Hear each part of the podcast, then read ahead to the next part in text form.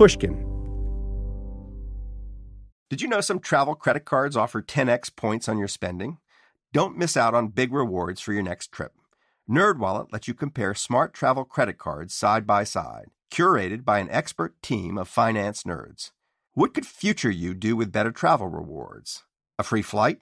A room upgrade? Don't wait to make smart financial decisions. Compare and find smarter credit cards, savings accounts, and more today at nerdwallet.com. Reminder, credit is subject to lender approval and terms apply. NerdWallet, finance smarter. The most innovative companies are going further with T-Mobile for Business. The PGA of America is helping lower scores and elevate fan experiences with AI coaching tools and 5G connected cameras. AAA is getting more drivers back on the road fast with location telematics. And the Las Vegas Grand Prix is powering race day operations with 5G connectivity, giving fans an experience at the speed they deserve. This is accelerating innovation with T-Mobile for Business. Take your business further at t-mobile.com/now. America. We are endowed by our creator with certain unalienable rights: life, liberty, and the pursuit of happiness. Grand Canyon University, we believe in equal opportunity, and the American dream starts with purpose.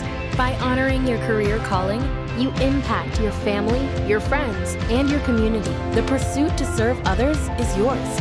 Find your purpose at Grand Canyon University. Private, Christian, affordable. Visit gcu.edu. Hey there, it's Michael Lewis. Before we get to this episode, I want to let you know that you can listen to each episode of Judging Sam, the trial of Sam Bankman Fried, ad free by becoming a Pushkin Plus subscriber. And with your subscription, you'll also get exclusive access to ad free and early bingeable podcasts, like Paul McCartney's new podcast, McCartney A Life in Lyrics. Malcolm Gladwell's Revisionist History, The Happiness Lab from Dr. Laurie Santos, and tons of other top shows from Pushkin. Sign up in Apple Podcasts or at pushkin.fm slash plus. Welcome to Judging Sam, the trial of Sam Bankman Fried. I'm Michael Lewis. We're through week one, and a lot's happened so far. The jurors have been picked, the lawyers have given their opening statements, and witnesses are taking the stand. A lot of those witnesses are people I actually interviewed for my book. It's called Going Infinite, and I've been on book tour, so I haven't been in the courtroom every day, or actually at all. Lidia Jean has, though, and I'm thrilled to catch up with you, LJ. I'm thrilled to catch up with you too, Michael. So we're recording this on Saturday, October 7th. You spent the last four days in court. How you holding up? I'm good. Honestly, it's been really fun and great being in court. Tell me, I want to know what it was like just getting into the court. I mean, I do get there at 6 a.m. and then I wait for two hours with other reporters. And then we go through a security line and then we give up our electronics and they count how many electronics you have and they give you like a little poker chip. And then you wait in another line. And then the marshals take the lucky few and they get to go into the courtroom. So all I've done, I see in the courtroom are the drawings, and I don't really have any sense of the space. Like, is it really tight and closed so you feel like you're close and you can see everything? The best comparison is to kind of a small church because we're sitting mm-hmm. in pews. The judge is at the front. He comes in, he's wearing robes, and we all stand up and then we sit down. And then the jury comes in and they're to the side, kind of like honestly where the choir would be, and another set of pews that are feel like they're raised. And when they come in, we sit, we stand up and we sit down. So that part really, as a Catholic, someone who was raised Catholic, the standing and sitting and not knowing when it's going to happen is very reminiscent of that. Um, the court illustrators sit in the first or second row, and they have these boxes of different colored, I guess they use like pastels. I'm not really an artist. And they have like huge canvases. One time I got to sit behind them and it's really fun to watch them draw because there's three of them and all of their drawings look a little different, right? Like one person will put purple in Sam's hair, another one will make it all black. So it's really interesting to see like everyone's different representations. But that was one special time that I got to sit behind them. Usually on that side of the courtroom where the artists are is Sam's family. So his mom and yep. his dad is there. And then they have kind of like a team of people who are always around them. Is there any vantage point where you can see Sam's face? Sam's back is to us. So the person whose face we can see is kind of the judge, but he's often behind a huge monitor. And we can see the face of the lawyers when they're doing cross, and we can see the witness's face, but they're really far up. Can you see the jury's faces? I can see some of the jury. So yeah, we're all watching to see who's sleeping, who's not, who's taking notes. Sleeping. Is someone sleeping? Oh, there's always at least one person who's dozing off at some point. I mean, there's one juror who actually he's an alternate, but he works an overnight shift and he didn't speak up earlier. So this guy hasn't slept in four days. One thing that could surprise you if you're looking down at the courtroom is people doing crossword puzzles. during the breaks, the recesses, not during the trial. But some journalists bring crossword puzzles and then everyone works together to finish them because, you know, we don't have our phones. So we have to entertain ourselves however we can. When you are in Sam's position right now, you must feel like the pig at the ham and eggs breakfast and everybody else is the chicken. That everybody else is sort of interested and you're committed. You know, it's sort of like the, the, your relationship to this event is so uh, existential and of such existential importance. And everybody else's relationship to the event is this kind of basic casual interest, with the possible exception of your parents. But it's it's got to be so odd to have so much at stake for yourself and being surrounded by all these people who are just like not all that invested. They have to write their story. They have to render their judgment. They have to proceed over the trial. They have, even the lawyers, they have to do their job as lawyers, not embarrass themselves. And it's just this play that's going on around you. It's all about you. And nobody's feeling anything like the, the deep dread you're feeling. It's kind of like that famous painting, right? The where there's Icarus flying from the sky and everyone else is kind of going about their daily life. But do you think that Sam is actually feeling that? You know, it's funny. I think the way he feels, instead of feeling, he calculates. And so that he's sitting there updating on information and trying to think what's the next move. Given that, what's the next move? And I also, if I had to guess, whatever thought Sam is having, his lawyers regard as counterproductive. Like they, I think any lawyers that were not family friends would have long ago abandoned him because he just has such a bullheaded, strong view of how he should go about doing this, and he will seek to impose it on the lawyers, and the lawyers have a whole other idea about how to do this. So I think he's calculating. I think he's sitting there, you know, hearing stuff. Oh, that changes this that way. What do I do next? Like a board game. Do you think that's why his lawyers are so nervous? Because I've been so perplexed as to why, you know, one journalist said that one of his lawyers, his hands was shaking when he was doing cross. And I'm wondering, you know, these are really high profile defense lawyers it seems like we shouldn't be able to read their feelings. They must have done this many times before. And is it maybe because they don't feel fully empowered to mount the sort of defense that they would want to if left to their own devices? That's a very interesting question. And it's probably because normally their clients trust them and they aren't questioning their every, move. So I bet Sam is a big source of their sort of uncertainty. Um, I had a chance to glance over these endless transcripts. And what's been odd to me is that three of the four people who've testified already are I interviewed. Two of them are in the book. And the two I'm most curious about in order are Gary Wang and Adam Yedidia. Let's start with Gary. Gary, you know, I had reasons for wanting to see all my characters testify just because I wanted to see how they would be in that circumstance. Gary is one of the most peculiar because he doesn't speak or he didn't speak. Like people would sit next to him for six months and not get a word out of him. And it was just a running, it wasn't even a joke, an understanding in their world, in Sam's world, that Gary didn't speak. I tried to interview him. It took me months before I got him in a room alone. And it's the only time in my journalistic life I actually felt guilty for trying to ask someone a question. He it, it created such pain that after about ten or fifteen minutes of me trying to pull stuff out of him, I said, "I'm real, I'm sorry. Let's not let's not do this anymore." How could you tell that he was in pain? I'm just curious. Like, what did he look like when he was in pain? He was so nervous and uncomfortable. He was um, monosyllabic when he would answer questions. If he managed to get a sentence out, he would cut himself off because he didn't want to do it anymore. He was perfectly happy with horrible, awkward silences. He was clearly not happy to see me. And it wasn't me. It was just like it was he didn't like that that interaction. And it had always been said of him. So I'm just curious what like how he handled this. You know, I was thinking after I saw him, I looked up how you described him and you said he had this clear, untroubled face and the smile of an angel, but no words. And my experience was the opposite. I saw him walk down the aisle and he just looked really pale and almost like, in a way, a shadow. And I asked other people what they thought about him, and they were just like, he looks really like, he just looked not okay. There was something about him that just seemed really faded. And he had a lot to say. He talked really, really fast. The judge told him to slow down, the prosecutor told him to slow down, and multiple times the court reporter, the person who was trying to write down what he was saying, told him to slow down. He's, of course, maybe the closest thing to Sam's right hand man. They were pals in college. Sam was always explaining Gary's value to everybody else, and he was the one who was responsible for all the code. So he has unique insight into whatever happened in the code. And what's happened in the code is in some ways the story of this trial. What did he say about about that? What did he say about his and Sam's interactions and what he did in the computer code? So, to your point about how they were friends, the prosecutors showed pictures of Sam and Gary together. And he talked about how Alameda had special privileges on FTX. I think the quote is We gave special privileges to Alameda Research on FTX, which allowed it to withdraw unlimited amounts of funds from the platform. And we lied about this to the public. And then he explained the, what the four privileges were. I can go through them. Yeah, that'd be great. One, Alameda's account was able to go negative. Two, Alameda had an unlimited line of credit. Three, Alameda was able to place orders faster than other accounts. And four, deposits of US dollars went to Alameda accounts.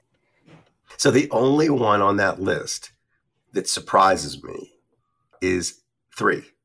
Alameda was able to place orders faster than other accounts. The other ones I knew about, but then the question was like, why? Did he did he get into why these privileges existed? He said that he added these privileges to the code on the Sam's instructions. And then he talked about the effect of these privileges, which is that when FTX customers tried to withdraw their money, it wasn't there. He did talk about a conversation that happened in June 2022 with Caroline and Gary and Nishad. There had been an accounting of how much money Alameda owed FTX. And this was the time, right, when there were lenders to Alameda who wanted their money back. And Gary remembered in this meeting, Sam telling Caroline that she should um, return the borrows so return the money to the lenders to Alameda. And Gary said that that money that she used to return the borrows was FTX customer money. Right. Did you have a sense there were times when Gary was more was even more uncomfortable than normal? Or was sort of like a steady performance and you couldn't pick up discomfort? He was really hard to read. Right. So Adam Adam Yedidia. I mean, this was a, it's the most amazing drama because you're talking about all of Sam's best friends. And you're also talking about a thing that's kind of happened once before in Sam Bankman Fried's life. You know, back in 2018, he had all of his best friends, effective altruists, in this hedge fund, and it, it blows up, and half of them think he's a crook or or so catastrophically sloppy they don't want to be there anymore and they leave. And he thinks, like, my whole world's just falling apart. And now here we are again. And Adam Yedidia was his his best friend in college is the way Sam would have described him. Adam Yedidia, you know, who I interviewed several times, and his whole thing about Sam was, of all the effective altruists, he's the most serious. That's his point. It's like every, all the rest of us all talk the talk, but Sam really walks the walk. And it was Adam who turned him into a vegan back at MIT. And so, you know, I just envy you the privilege of watching this person put in this position in relation to his friend. And I'm wondering, what was he like to you, and what did he have to say? I thought Adam seemed very likable and very genuine. And it also really came through to me that he loved Sam. He recounted even at some point texting Sam when everything was starting to fall apart at FTX and saying, I love you, I'm not going anywhere. Also, he seemed very, also compared to Gary, very vibrant and kind of alive. And unlike Gary, he was granted immunity. I don't understand why Adam would need to be granted immunity. He said that he was granted immunity because he was worried that he unwittingly made changes to a computer code that contributed to a crime. Well, that's interesting. the technical side of things can be so divorced from its consequences that you're not really aware of of what you're doing. And that's interesting that Adam Yedidia was in that position inside of inside of FTX. But the thing is, he talks about knowing Alameda owed FTX $8 billion, right? And then he talked yeah. about coming to Sam and saying that $8 billion seems like a lot of money. Is this going to be okay? And Sam said to him, You know, we were bulletproof last year. I'm not sure that we're bulletproof this year. And Adam said, How long until we're bulletproof again? And Sam said, Maybe six months, maybe three years. If Adam thought that that $8 billion was safe, why would he be concerned about it? You know what I mean? Yeah. Yep. Fair question. We'll be right back. As listeners of this show, you probably consider yourself pretty smart. But how smart is your wallet? When you're looking to upgrade your wallet, it's time to turn to NerdWallet. Their expert teams of nerds have the financial smarts to help you find the right financial products for you. Before NerdWallet, you might have paid for vacations with whatever was in your wallet but you could have been missing out on miles you didn't even know you were leaving on the table. Now you can get a new card with more miles and more upgrades. What could future you do with more travel rewards? A hotel upgrade? Lounge access? Wherever you go next, make it happen with a smarter travel credit card.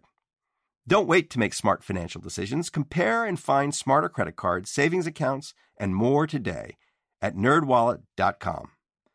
Nerdwallet Finance smarter. As with all cards, credit is subject to lender approval and terms apply. Hello, hello. Malcolm Gladwell here from Revisionist History, my podcast about the overlooked and the misunderstood. A couple of years ago, I wrote a book called Outliers. Was about exceptional people, the ones who operate at the outer edges of human performance. Outliers fascinate me. And last year, I discovered an outlier in the form of a community organization. Washington State's City of Bellevue. The city wanted to improve public safety by making their roads safer. So they created something that no one had ever built before a platform that gave road users warnings of any dangers ahead in real time. How did they build it? By using a combination of technologies the cellular vehicle to everything network, T Mobile's 5G network, and 5G connected cameras. People driving, bicycling, walking, running, can't forget people running, and people operating the transportation network now had a way to prevent crashes. It's been a huge success. The City of Bellevue earned first place in the community category at the T Mobile for Business Unconventional Awards, an event that celebrates T Mobile customers who've dared to innovate for the sake of meaningful change. If you're a T Mobile for Business customer and your team has, like the City of Bellevue, innovated something really, really cool, I encourage you to enter. It's also a great way for outliers to be recognized in front of your industry's most influential leaders. You can enter at tmobile.com slash unconventional awards. That's tmobile.com slash unconventional awards. See you there. When you drive a vehicle so reliable it's backed by a 10 year, 100,000 mile limited warranty, you stop thinking about what you can't do and start doing what you never thought possible. Visit your local Kia dealer today to see what you're capable of in a vehicle that inspires confidence around every corner. Kia, movement that inspires. Call 800 333 4KIA for details. Always drive safely. Limited inventory available. Warranties include 10 year 100,000 mile powertrain and 5 year 60,000 mile basic. Warranties are limited. See retailer for details. Welcome back. Has Sam read the book? the only way for Sam to read the book is if they get it on a thumb drive to him and give it to him along with his the legal documents. And I think they did that either today or maybe they did it yesterday. But there wasn't a PDF of the book until I don't know Tuesday that the publisher was willing to release. So it would only kind of now have found its way into the jail. Um, there's a there's always a question with Sam and books is if he thinks it's worth his trouble to read the book because he doesn't read books. He, he forswore books for, for you know years ago. Said they you know you should reduce it to a blog post, but maybe he has time on his hands and and will read it. I was going to say, are you going to make him like a special blog post version? um, so no, the idea of a subject of mine reading the book is always nerve wracking. Like you always wonder how how are they going to respond to your portrayal of them.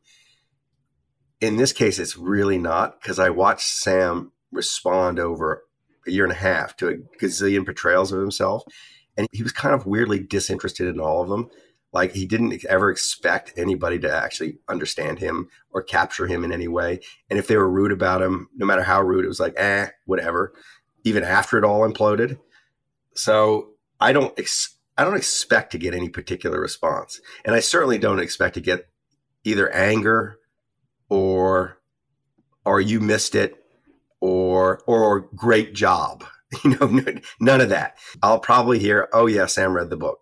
That would that will kind of be it. So Sam has this calculating mind, so he has no emotional reaction to your book. How do you think he's going to calculate what your book means to, for him?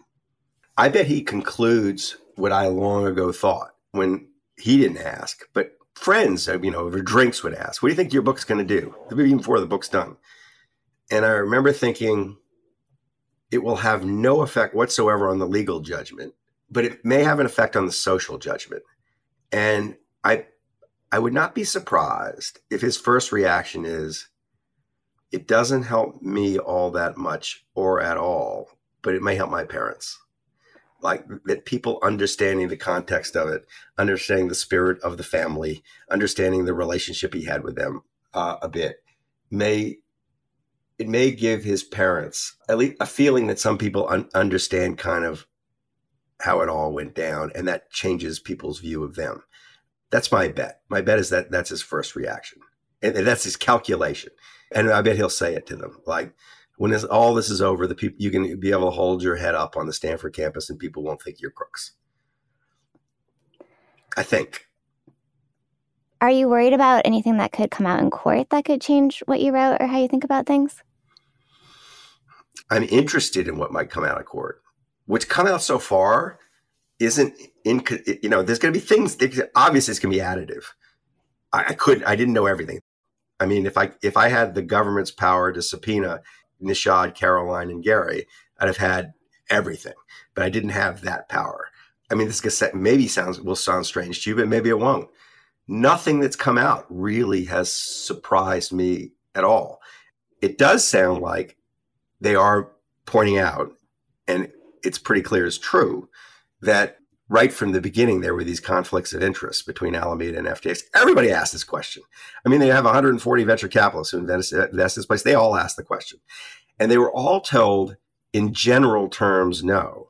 The thing that you said that surprised me a little bit is everybody asked specifically, does Alameda have the right to trade ahead of other people? Like that, that was the, the fear was, it's an irony, right? The, the fear was that Sam was replicating in crypto the rigging that exists legally in the US financial markets, in the US stock market in particular, that, that he was going to be giving high frequency traders, namely himself, the right to see other people's trades, to trade ahead of them, all that stuff that that high frequency traders in the U.S. stock markets buy as a privilege and pay money for to the exchanges.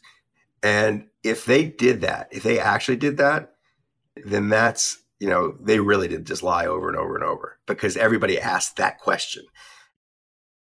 The Sam Bankman-Fried in my imagination and the Sam Bankman-Fried in my book, his form of dishonesty is not outright lying. It's not telling you the answer to the question that you really need to hear. It's sort of like framing your question in a way that he wants to answer it and and answering that accurately. It's omission. It's but almost is that less dishonest? Is that less dishonest though? It no, seems no. equally dishonest. It is dishonest. No, no, it's just different. This is in no way defending him. This is just like describing how it is. And you felt like I, when I was interviewing, talking to him, and I wanted to get at something that he might not want to talk about. I felt I was playing a game of battleship. That you know, remember, you know, if you say a four and you you hit a four, and yes, he would say yes, you hit my battleship. But if the battleship's on a four and you say a five, he doesn't say, oh, you're you're very near it. you know, he does. It was cagey, and So that that's why that surprised me so much because that would not have been caginess. That was been everybody asking that exact question and them saying no. It was so great talking to you, Michael. I learned so much, and I can't wait to get to talk to you again soon. It kills me that you get to see this and I don't. So I, I'll be back with more questions soon. This episode of Judging Sam was hosted by me, Michael Lewis. Lidia Jean Kott is our court reporter. Catherine Girardeau and Nisha Venkat produced this show. Sophie Crane is our editor. Our music was composed by Matthias Bossi and John Evans of Stellwagen Symphonette. Judging Sam is a production of Pushkin Industries. Got a question or comment for me? There's a website for that atrpodcast.com. That's atrpodcast.com. To find more Pushkin podcasts, listen on the iHeartRadio app, Apple Podcasts, or wherever you listen to your podcasts.